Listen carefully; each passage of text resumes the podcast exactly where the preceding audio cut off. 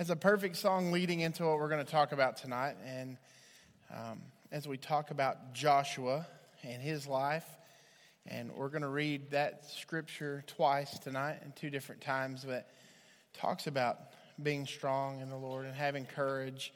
Um, you know, there's a lot of influential, even from the past, and for one reason or another, they're oftentimes overlooked because they had someone else surrounding them who either lived before them or lived after them that was of such um, popularity that they're kind of overshadowed. And I think that's oftentimes what happens with Joshua, uh, who we'll be talking about tonight. And as he is Moses' successor, as he, when you think about Moses and the things that he accomplished and and all of the things with uh, leading the people out of Egypt and through the wilderness and all of those things. And, and so it brings us to Joshua, and, and we're going to see that Joshua is uh, going to start off as like the second fiddle, uh, the, the second in command, the second in charge.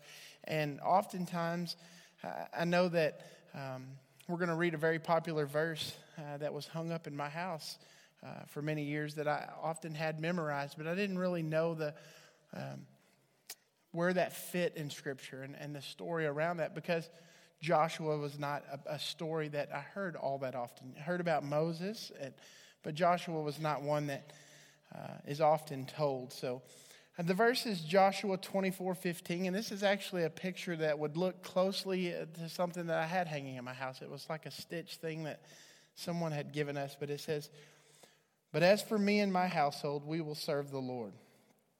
Uh, I had that verse memorized as a child. And the reason why I had it memorized is because it was hanging in my house and we saw it often. And uh, about that verse, uh, James Montgomery Boice says this Perhaps best known for these familiar words, the book of Joshua is a story of one man's lifetime of service to the Lord not just through obedience, but through love, because one without the other is hypocrisy. If you love God, you will keep his commands.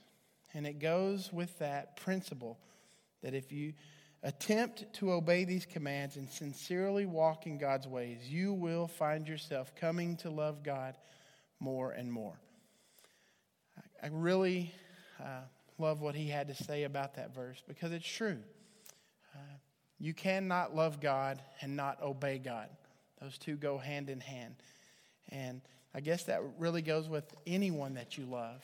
You're going to listen to someone that you love. You're going to uh, serve someone that you love. And that's the same thing that Joshua is telling us here when he talks about, for me and my house, we're going to serve the Lord. We're going to follow him in obedience and love. So, where does this fit on the timeline?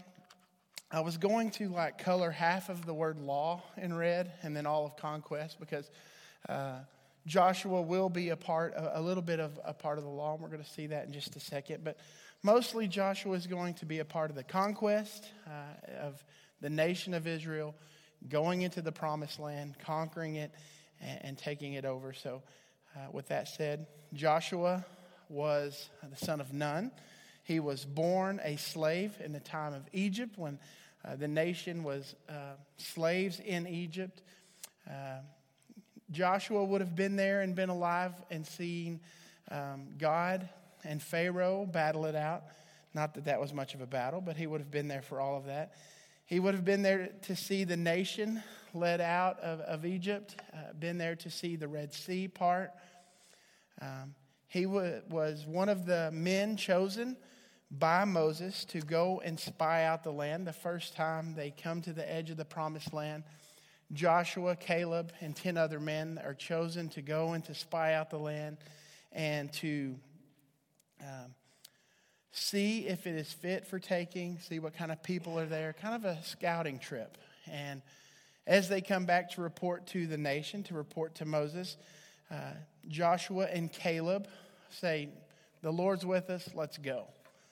And we see that the other 10 men that went with them says there's no way in the world that we can do that. There's no way um, that we can go in and take the land. The people are too strong, they're too big. And but Joshua and Caleb having courage, having faith in God, say, We're ready, let's go. Um, the nation grumbles against the Lord. And God tells them that because of their grumbling, because of their disbelief, they're going to wander in the wilderness, and uh, that He will raise up a new generation of people, that they will die in the wilderness, and that He was, will raise up an, a new group to inherit the land. So, uh, a few people didn't like God's plan B, so they kind of uh, try to go back to plan A, and they get some people together go, No, we're just going to go into the land. Moses tells them, God's not going with you. It's not a good idea. They do it anyway, and they're destroyed. So, 40 years of wandering in the, in the desert, and that brings us to God telling Moses, You are not allowed to go into the promised land.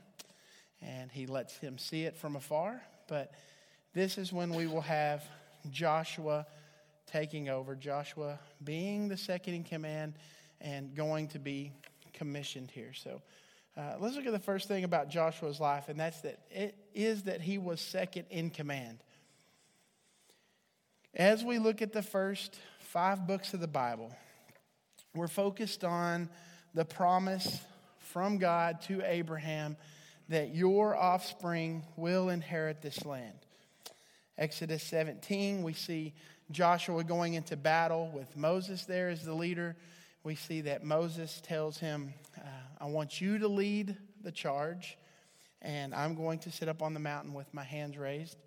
Uh, so Joshua was very much one of the things I spoke to Landon about as I've been studying about Joshua uh, for the last several weeks is that Joshua was a military leader, and the battles that he fought, uh, he would have known how to fight. So as Moses sends him into battle, we see that he is a, a fighting man, and, and so He's second in command not only in battle, but he's also second command to Moses himself. Uh, turn back to Exodus chapter 24.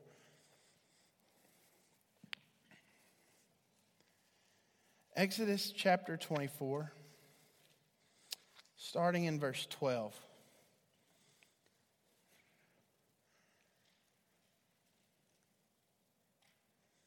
The Lord said to Moses, Come up to me on the mountain and wait there, that I may give you the tablets of stone with the law and the commandment which I have written for their instruction.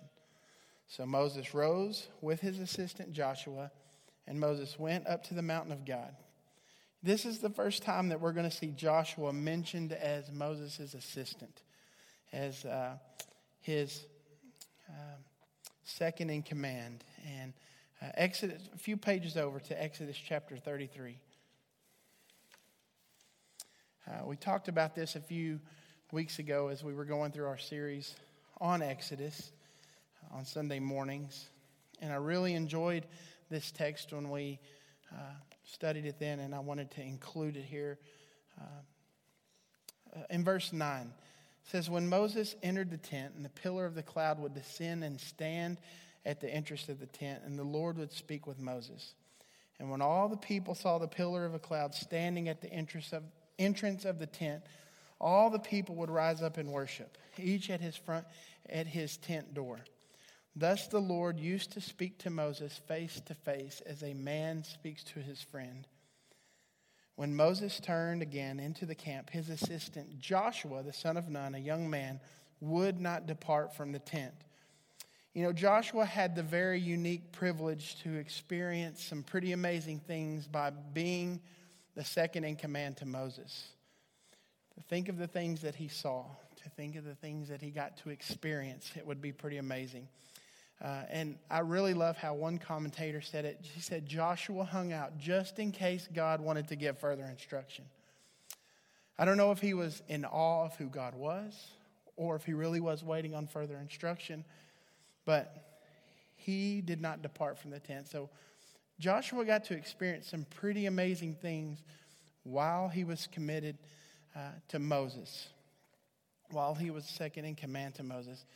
And while Joshua was second in command, I, I want you to understand that he was 100% committed to Moses and, and helping Moses to seek the Lord and helping Moses to do the things that um, he was called to do. And Joshua played uh, the part of second in command very well. He didn't argue about his position, he didn't argue about his place of leadership. He served the Lord wholeheartedly. And he was not only committed uh, to Moses, he was also 100% committed to the Lord. So, secondly, let's look at his commissioning, commissioning the soldier. I, I chose to call it commissioning the soldier because we're going to see that Joshua really is a soldier as he gets into the land. Deuteronomy 34 9 says this. I'm going to read it from the screen. It says, um, says this And Joshua the son of Nun was full of the spirit of wisdom, for Moses had laid his hands on him. So the people of Israel obeyed him and did as the Lord had commanded Moses. So we see in this verse in Deuteronomy, back in Deuteronomy, that Joshua was commissioned by Moses. But turn to Joshua chapter 1. As we start in the book of Joshua, uh, it's very important that we read a part here as we start in Joshua about the Lord commissioning uh, Joshua and how important that must be. It's kind of funny as I was preparing to to teach this this week. Um, verse 9 was Isaiah's scripture this week in Awana to, to memorize, so it's kind of been drilled in my head as well. Uh, but let's look starting in verse 1. After the death of Moses, the servant of the Lord, the Lord said to Joshua the son of Nun, Moses' assistant, Moses, my servant, is dead. Now therefore arise, go over this Jordan you and all this people, into the land that I am giving to them, to the people of Israel. Every place that the sole of your foot will tread upon, I have given to you, just as I promised to Moses. From the wilderness and this Lebanon, as far as the great river, the river of Euphrates, all the land of the Hittites to the great sea towards the going down of the sun shall be your territory. No man shall be able to stand before you all the days of your life. Just as I was with Moses, so I will also be with you. And then here's a lovely coffee cup verse for you I will not leave you or forsake you. Be strong and courageous, for you shall cause this people to inherit the land that I swore to their fathers to give them. Only be very strong and very courageous, being careful to do according to all the law, all the law that Moses, my servant, commanded you. Do not turn from it from the right or from the left, that you may have success wherever you go. This book of the law shall not depart from your mouth, but you shall meditate on it day and night, so that you may be careful to do according to all that is written in it. For then you will uh, make your way prosperous, and then you will have good success. Have I not commanded you? Be strong and courageous. Do not be frightened, and do not be dismayed, for the Lord your God is with you wherever you go. So we see Moses first commissioning Joshua. Then we see God, uh, the Lord, commissioning Joshua for the task that the nation will have in taking the promised land. And he gives him very specific instructions on what to do. Be careful to do all that the law tells you to do. Do not let the law depart from your mouth. Meditate on it day and night, and then you will have success. In my many years of youth ministry, uh, I would give this verse specifically to students on how to walk faithful with the Lord.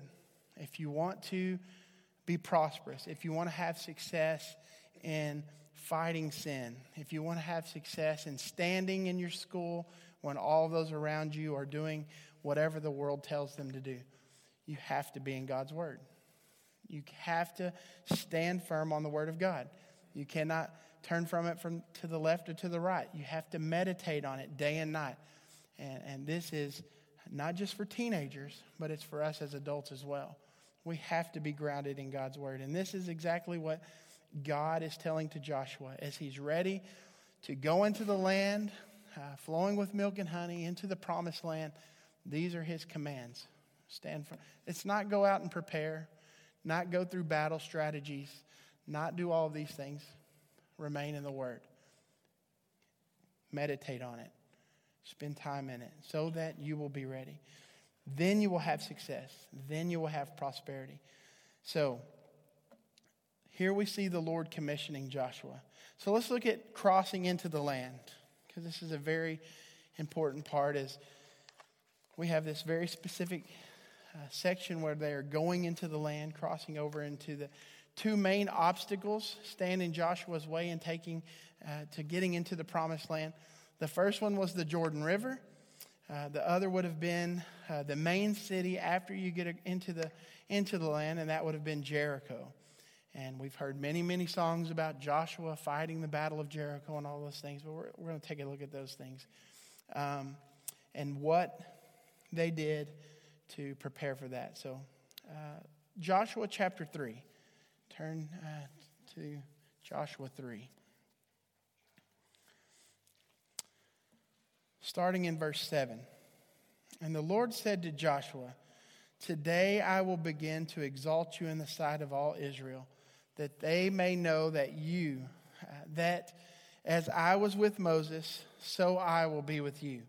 And as for you, command the priests who bear the ark of the covenant uh, when you come to the brink of the waters of the Jordan, you shall stand still in the Jordan. And Joshua said to the people of Israel, Come here and listen to the words of the Lord your God. And Joshua said, Here is how you shall know that the living God is among you, and that he will without fail drive out before you the Canaanites, the Hittites, the Hivites, the Perizzites, the Ger- uh, Girgashites, the Amorites, and the Jebusites. Behold, the ark of the covenant and the Lord of all the earth is passing over before you into the Jordan. Now, therefore, take 12 men from the, 12, uh, tri- from the tribes of Israel, from each tribe a man. And when the soles of the feet of the priests bearing the ark of the Lord, the Lord of all the earth, shall rest in the waters of the Jordan, the waters of the Jordan shall be cut off from flowing, and the waters coming down from above shall stand up in one heap. So, much like Moses, as he's leading the people out of Egypt, uh, he performs a miracle. Uh, he's doing the exact same thing with Joshua. And he tells Joshua, Today I will begin to exalt you in the sight of all Israel. I'm going to let the people of Israel know that I'm with you in the exact same way I was with Moses. Uh, and of course, that will bring us to the very famous Joshua fighting the Battle of Jericho. Uh, before that can take place, Joshua sends in two spies. Uh, I want you to uh, key in on the fact that he remembers going in the first time, and he remembers the disobedience, and he remembers wandering in the wilderness in the desert for 40 years, and he's like, that's not happening again. He sends two, not 12, and he tells them to come back and to report to him, not to everybody. And with the help of, of Rahab, um, we see that they report back to Joshua that the people's hearts in Jericho have melted before them. The Lord is already giving them victory. Uh, they're ready to set into motion God's plan. So flip over to Joshua chapter 5. Joshua has prepared the men to go in and take the land, and they're going to start by taking this new generation uh, of people, of God's people, and they're going to set up some memorials to remind them of what God has already done. Um, this new generation, they're going to circumcise them uh, to get them, to prepare them, to commit them to the Lord. They're going to keep the Passover on the 14th day of the month in the same way that they were commanded to do so. Uh, you see Joshua obeying the law to a T. He's doing exactly what God has commanded him to do. And then as they start to eat the fruit in uh, the promised land, we see here that a uh, really cool thing that I didn't realize happened here is that the manna ceased. The manna that God had given them to eat, it stops flowing here. And with Joshua getting into the land, and as they start to eat the fruit of the land, that the manna stops. So, uh, chapter 5, verse 13. When Joshua was by Jericho, he lifted up his eyes and looked, and behold, a man was standing before him with his drawn sword in his hand. And Joshua went to him and said to him, Are you for us or for our adversaries? And he said, No, but I am the commander of the army of the Lord. Now I have come. And Joshua fell on his face to the earth and worshipped and said to him, What does my Lord say to his servant? And the commander of the Lord's army said to Joshua, Take off your sandals from your feet, for the place where you're standing is holy. And Joshua did so. Again, we see a comparison between Moses and Joshua. Uh, Moses had the burning bush and an encounter with God in the burning bush. Uh, and here we see Joshua receiving instruction much in the same manner that Moses did uh, in, in, that time. Uh, and this event was foretold in Exodus 23. You can see it up on the screen. It says, Behold, I send an angel before you to guard your way on the way, to bring you to a place that I've prepared. Be pay careful attention to him and obey his voice, not to rebel against him, for he will not pardon your transgressions, for my name is in him. So, uh, there are many scholars who believe that this is Jesus in, uh, pre incarnate. Uh, many believe that it was just an angel of the Lord who fought for the Lord's army. Regardless of what other way, uh, either way that you believe, it was uh, a being from heaven. So, uh, I personally think it was Jesus, um, but it says it was an angel of the Lord uh, of the Lord's army. So, um, God immediately tells Joshua I have given Jericho into your hand. This is Joshua 6 2. And with its king and its mighty men of valor. So, an amazing victory for the Lord. And I say it's for the Lord because you know the story Joshua and the men, they march around the city uh, seven days. Uh, on the seventh day, they march around it uh, seven times. And um, of course, they blow the trumpets and shout with a loud shout, and the walls come tumbling down. So, um, not only does God exalt Joshua and his leadership, leadership position, but he also will encourage God's people uh, to have confidence, yes, in Joshua, but also mainly in God. He wants his people to trust him. He wants his people to see that he is going to do exactly what he said he's going to do. And also, the thing that God is doing here in this moment is he's causing the hearts of the inhabitants of the land to melt away. Um, I know uh, as I played football in middle school and junior high, I lost interest in junior high because uh, it kind of makes me sad that I lost interest in football because I ended up being 6'4 and 300 pounds. But um, I was, I loved football in middle school, but I was not athletic at all. And one of the things that we always used to do when uh, we played in our little district in Oklahoma that we played in is we knew that when we played the Davis Wolves, we were going to get whipped. We played other teams, we could compete, but when we played the Davis Wolves, we were going to lose. They ran the wishbone, they ran the wishbone to perfection, and we couldn't stop it. So um, I, I can imagine how the inhabitants of the land must have felt seeing God's army come, seeing the people of God come, and they just knew it's over for us. We're out of here. And, and their hearts melted away before them. So, uh, fourth, let's look at taking the land. I could do a eight week series on Joshua chapter 6 through Joshua chapter 12 and all of the battles that Joshua would fight and all the um, kings that he would conquer. Uh, 31 kings in all, to be exact. Uh, if you look at Joshua chapter 12, you can see from verse 7 to 24, it lists out all the kings that Joshua would defeat in that time. I have a few maps up on the screen. Um, you can see the yellow line coming in from the right to the left is where they would have crossed over the Jordan and gone to Jericho and on to Ai. And then, of course, you see this southern campaign of going through city to city and defeating all of those cities. If you don't like the 3D map, here's another one. Um, this one's kind of showing you where they came in, and then they went down and take, took all these southern cities. We have the northern campaign as well, and the next map, the 3D map, you can see as they came down uh, up through the Jordan by the Sea of Galilee and uh, took many cities up through the north. And of course, I have a, a non 3D version of that as well, where they took um, many cities, many kings. And, and like I said, in, in Joshua chapter 12, you see a whole list of all those kings. Uh, and if you want a really generic map, you can see that there's the southern campaign and there's the northern campaign.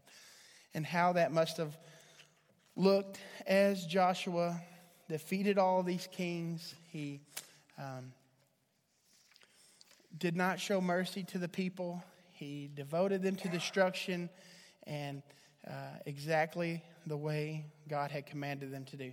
Uh, next, let's look at dividing the land because once the land has been taken, once these armies and cities have been defeated, uh, we see Joshua getting a little older in his age, and he comes to the people and he begins the whole process of dividing the land amongst the 12 tribes of Israel so that they can go and inherit the land and, and um, fill it the way God had commanded them to do. So um, he begins to cast lots. Um, you can read about all of that, how all that played out from Joshua 12 to 21. Joshua would, use this diplomacy. Uh, turn to Joshua 18. He would use diplomacy and his ability to, divide the land among, among the tribes. Um, starting in verse 8. It said, So the men arose and went, and Joshua charged those who went to write a, a description of the land, saying, Go up and down in the land and write a description and return to me and I will cast lots for you here before the Lord in Shiloh. So the men went, and they passed up and down in the land and wrote a book. In a book, a description of it by towns and seven divisions. So they came to Joshua at the camp of Shiloh, and Joshua cast lots for them in Shiloh before the Lord. And there Joshua apportioned uh, the land to the people of Israel, to each his portion. So um, not only does Joshua use um, wisdom and intelligence in, in, in, dividing up the land, but he also sought wisdom from the Lord and how he divided the Lord. He made them all go and see which, what the land was like, what, uh, what type of land it was, how fruitful it was. He had them come and, and report back to him, and then they cast lots and they uh, divided the land amongst the people. There's actually a picture of how they divided the land. Um, and um, so 18, 8 through 10, and they rose and he gave, portioned out the land to the people. Let's look at this last charge to the nation. Last charge to the nation. We see Joshua getting older. He knows that his time is coming uh, quickly to an end on the earth. And he wants his people, uh, when, I can only imagine that as he starts his life out in slavery in Egypt and seeing all the things with Moses, and then he gets to be the leader in the land as they come in and they uh, take over uh, possession of the land. They have victory after victory um, from the Lord. And he wants to make sure the people know exactly what they need to do to keep the land what, exactly what the people need to do to be fruitful in the land. So, Joshua chapter 24, we have um, him speaking to the people, uh, starting in verse 14. He says, Now therefore fear the Lord, serve him in sincerity and in faithfulness. Put away the gods of your father that your fathers served beyond the river and in Egypt and serve the Lord. And if it is evil in your eyes to serve the Lord, choose this day whom you will serve, whether the gods of your fathers that your fathers served in the region beyond the river, or the gods of the Amorites in whose land you dwell. He said, But for as for me and my house, we will serve the Lord. Then the people answered. I want you to really pay close attention on how the nation responds to Joshua. Far be it from us that we should forsake the Lord to serve other gods. For it is the Lord our God who brought us and our fathers up from the land of Egypt, out of the house of slavery, and who did those great signs in our sight and preserved us in all the way that we went, and among all the peoples through whom we have passed. And the Lord drove out before us all the peoples, the Amorites who lived in the land. Therefore, we will serve the Lord, for he is our God. Joshua wanted the people to know how to keep the land. And now that they have it, he wants them to remember how they got it and how they got where they were. What the Lord had done and what they needed to do to be continually faithful to the Lord. We'll come back to this story shortly, but let's look at some negatives and positives of Joshua's life. First of all, Joshua prospered because he had faith in the Lord and remained obedient to the word.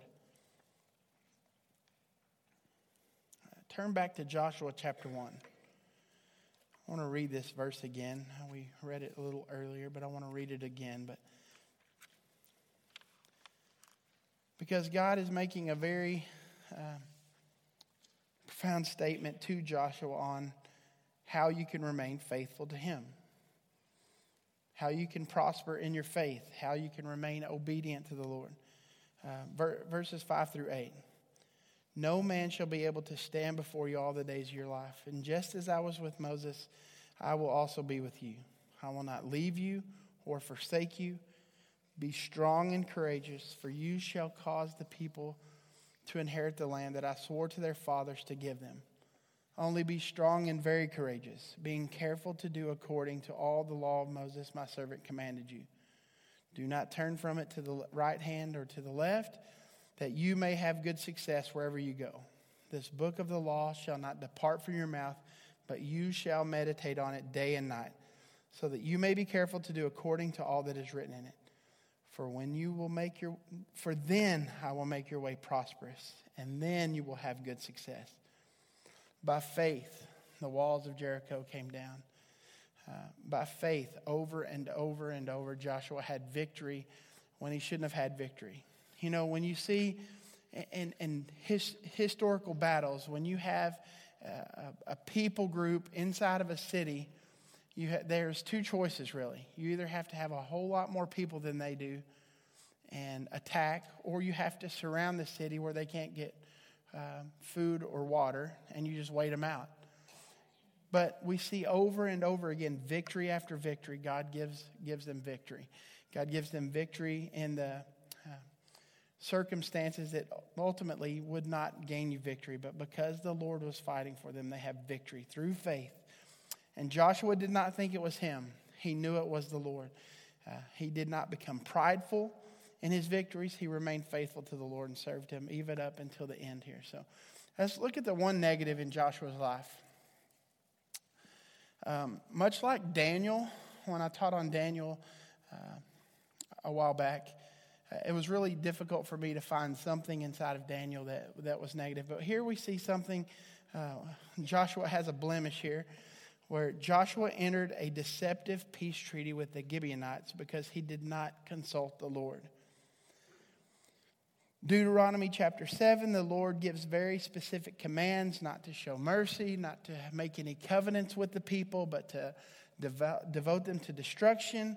And um, Joshua is going to be deceived. The men are going to be deceived in making a peace treaty with this group of people. Uh, they get all pitiful and they dress themselves in sackcloth and they make their sandals look torn up and they put dirt on their face and they make their food old and crumbly and rotten. And they come to the Israelites and say, We're from a far land and um, we're come to, to, we've heard of your success and we've come to uh, worship your God. And the men take some food. Let's look at verse 14, Joshua chapter 9, verse 14, at what they did. Joshua 9:14 says, So the men took some of their provisions, but did not ask counsel from the Lord. And Joshua made peace with them and made a covenant with them to let them live. And the leaders of the congregation swore to them. Um, don't want to get into this story too much, but it's definitely something where they did not consult the Lord on what they should do. Uh, if you want to read a little bit more in that story, you can read in 2 Samuel chapter 21 because this story is not over. Um, uh, and this peace treaty and this covenant that Joshua will make with the Gibeonites, it's not over. But it's one of the blemishes of his life, um, one of the very few that is recorded in the book of Joshua. So, how does Joshua's life point to Jesus? First of all, Joshua means the Lord is salvation in Hebrew. I gave you some scriptures there Numbers 13, Deuteronomy 32, um, Joshua's name is called several different names, uh, even in First Chronicles. But Moses will give him the, the new name Joshua.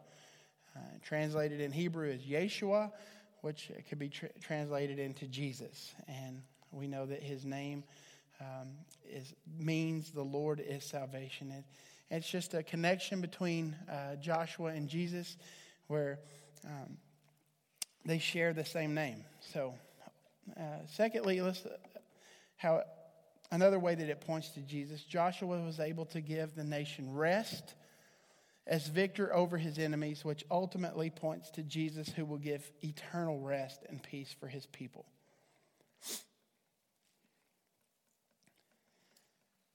Turn to Joshua chapter 24. With everything as good as it was, Joshua knew deep down that they were not able uh, to do exactly, to follow the Lord like they were supposed to. Joshua tells them, Serve the Lord. Don't serve these other gods. Serve the Lord. And the people said, We remember what God did. We remember what the Lord did to brought us out of slavery. We remember what, how the Lord gave us victory. We've seen the land that the Lord has given to us, and we will worship Him. And Joshua sees the rest that the, that the nation is experiencing. He sees the peace that they're experiencing. And he knew that that peace and that rest hinged on their obedience to God. Uh, so, back in Joshua 24, let's continue reading in verse 19. But Joshua said to the people, You are not able to serve the Lord, for he is a holy God. He is a jealous God. He will not forgive your transgressions or your sins. If you forsake the Lord and serve foreign gods, then he will turn and do you harm and consume you after having done you good. You know, if I brought my six year old child in here or my four year old child in here and I were to give them a pep talk and tell them, buddy, you can do it. You, you're going to do so good. You need to do this, this, and this. And I'm like, but there's no way you're going to do it because you're a loser and you're a failure and you're not going to be able to do it. You'd be like, you win the bad dad award. Uh, and that's exactly kind of what's happening here. Joshua tells the nation, you need to serve the Lord, you need to obey his commandments. And they go, we can do it. We're all for it. We're not going to worship these other gods. We're going to worship uh, the Lord because of all these things that he's done. And Joshua looks at them right in the face and says, You're not able to do it. There's no way you can do it. How depressing. How, how do you think that would make you feel? This pep talk that is followed up by, there's no way you can do this. It would be like all these kids who are about to take the STAR test, and the teachers pump them up, and they've studied, and they're like, You can do it. And then they're like, You're all going to fail. Like, wow, thanks for the confidence. But that's exactly what's happened here. Turn over to the right, Judges chapter 2 because we're going to see that Joshua was right. Joshua was very right. Judges chapter 2, starting in verse 6. When Joshua dismissed the people, the people of Israel went each to his inheritance to take possession of the land. And the people served the Lord all the days of Joshua and all the days of the elders who outlived Joshua, who had seen all the great work that the Lord had done for Israel. And Joshua the son of Nun, servant of the Lord, died at the age of 110. And they buried him within the boundaries of his, of his inheritance, Timnath-Heres, in the hill country of Ephraim, north of the mountain of Gaash. And all that generation also were gathered to their fathers, and there arose another generation after them who did not know the Lord or the work that he had done for Israel. So Joshua was right. Um, they couldn't serve the Lord. And not two chapters later in our Bible, we see it become a reality. And that disobedience will usher us into the time of the judges. And that will take us right into the time of the judges. This points to our continual need for a Savior. This points us straight to Jesus.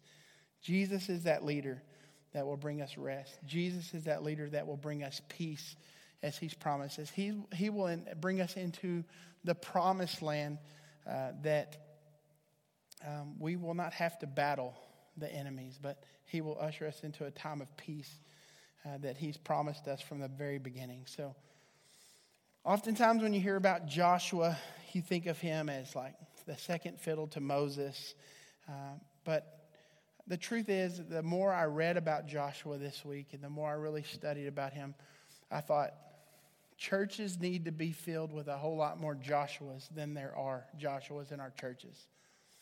Men and women who are diligent about seeking the Lord, obeying the Lord, uh, studying God's word, and committed to serving uh, no matter what God would ask you to do, serving in that capacity. Joshua would have done anything and everything. I'm sure from uh, serving Moses all of those years to being second in command, from being uh, quote unquote the second fiddle, there was lots of times when Joshua proved himself in service in quiet, God honoring service. And our churches need to be filled with people who wholeheartedly love God and, and would serve Him no matter what, he said, and dedicated to the Word of God like Joshua was. People necessarily not looking for attention, but they're just focused on the Lord. And, and if they see a need, they say yes. Um, and I just want to encourage us, uh, whether you're single, whether you're um, married, whether you're, all of your children are, have moved out of the house, whether you're a grandparent, whether you're a great grandparent, um, I want us to just uh, be focused on the scripture that we started with in Joshua 24. But as for me and my house, we will serve the Lord. The reason why there are generations after generations who come up, and while this generation is all gun ho for the Lord, and then a generation after them, they grew up not knowing the Lord. That is a, a failure for us as parents or grandparents or great grandparents to teach, diligently teach our children the Word of God. And I just want to encourage us as we see Joshua, it doesn't matter what the rest of you do. If the rest of you choose to worship other gods, as for me and my house, we're going to serve the Lord. And we need to be committed in that. And as we teach our children and our grandkids and our great grandkids, or even the kids down the street, I pray that we're diligent in teaching the Word of God and, and remaining faithful to God in that. So, uh, so that's a little bit about Joshua. So let's pray